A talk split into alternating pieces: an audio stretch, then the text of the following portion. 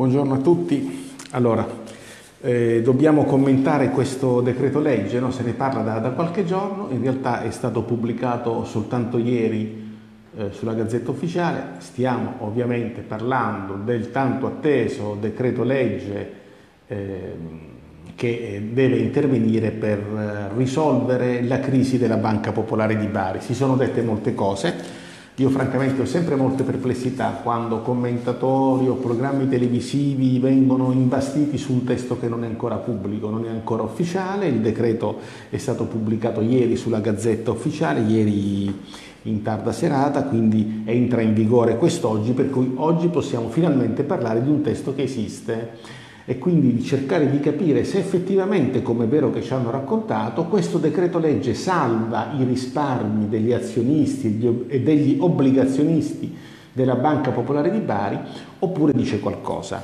di diverso.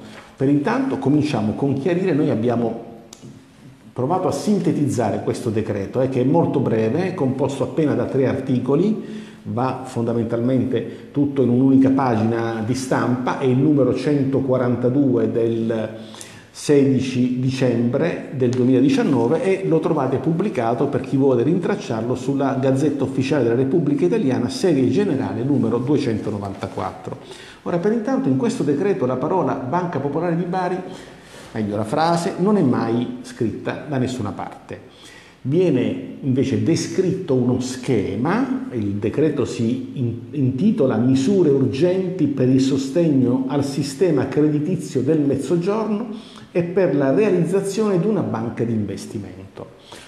Dicevo, questo decreto descrive uno schema in cui sostanzialmente il MEF, il Ministero dell'Economia e delle Finanze, è scritto nel decreto legge con uno o con più decreti, dà dei contributi in conto capitale ad Invitalia in conto capitale significa che non li richiederà mai più indietro ad Invitalia e questi contributi sono finalizzati, hanno uno scopo ben preciso, cioè devono rafforzare la banca del mezzogiorno, il medio credito centrale, anche in questo caso mediante versamenti in conto capitale.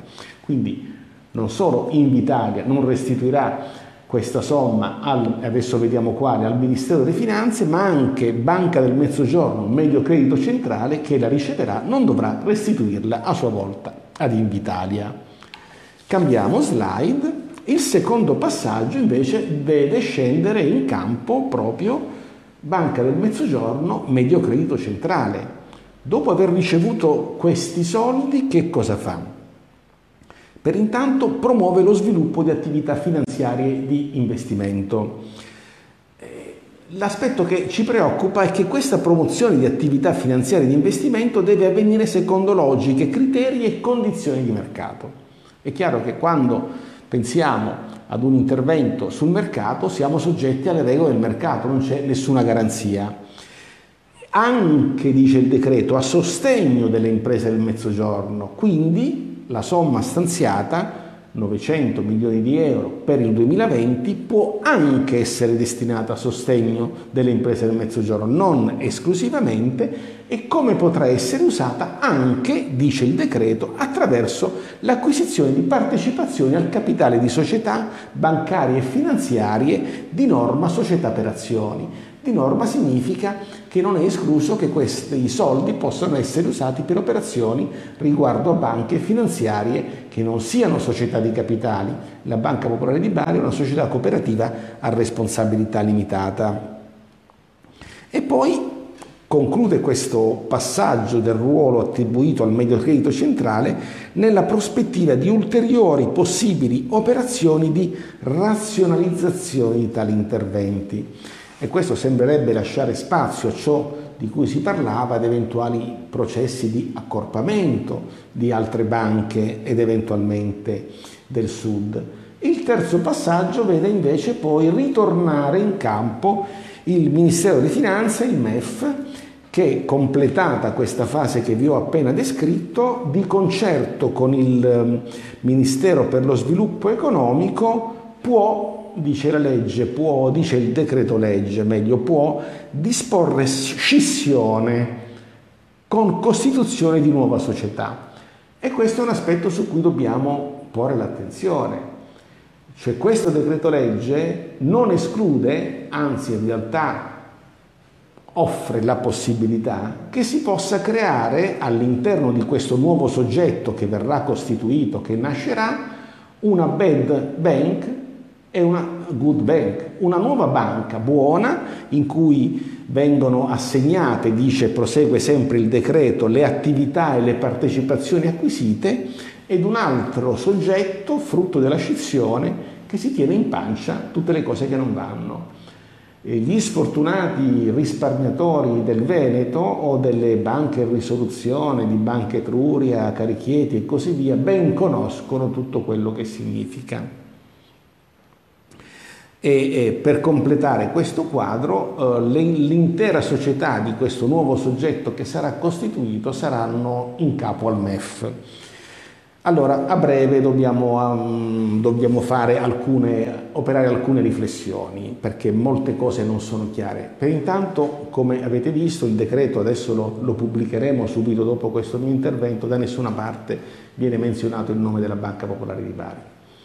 E già questo è un primo aspetto su cui dobbiamo riflettere. Non c'è la esclusiva della destinazione di queste somme alla Banca Popolare di Bari, da nessuna parte si dice che queste somme verranno utilizzate per consentire agli azionisti, ai piccoli risparmiatori, agli obbligazionisti di rientrare in possesso dei propri denari. Tutto è rimesso a decreti, ad altri decreti, a un iter faraginoso e si immagina e si prevede non lungo. Molte incognite sul percorso. Il primo è un decreto legge, dovrà passare in Parlamento, essere confermato, modificato, integrato, può succedere di tutto. Potrebbe anche semplicemente essere confermato questo testo.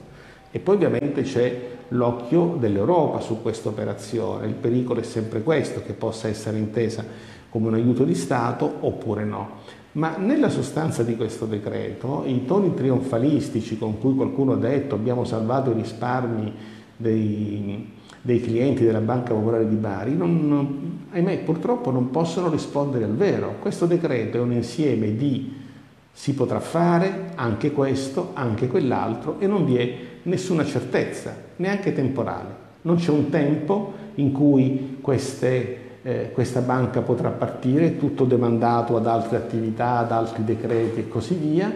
Mm, non si fa riferimento a quale sarà la sorte degli obbligazionisti della Banca Popolare di Bari, a quale sarà la sorte degli azionisti, ma la cosa che più atterrisce è la possibilità che si possa ragionare in termini di scissione con la costituzione di una nuova società. La, la, storia del risparmio italiano ha già conosciuto questo tipo di operazioni e a farne le spese sono state i risparmiatori, sono state le persone che avevano investito in molti casi tutti i propri risparmi, pochi o tanti che fossero, credendo, credendo in un progetto. Ecco, questa è la cosa su cui dobbiamo, dobbiamo tenere alta l'attenzione. L'altra qual è? Dover inseguire tutti questi provvedimenti che ci saranno è un iter complesso, un iter faticoso, ci saranno una serie di decreti che dovremo monitorare. Cercheremo di tenere gli occhi aperti ovviamente, non dimenticando che l'unico vero obiettivo è quello di salvare i soldi di chi li ha persi in questa vicenda poco piacevole.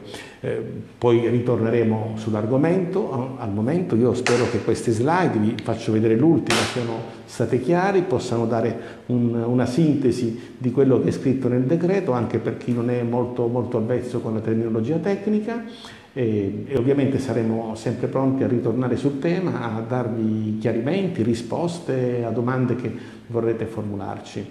Un augurio di buona giornata a tutti quanti.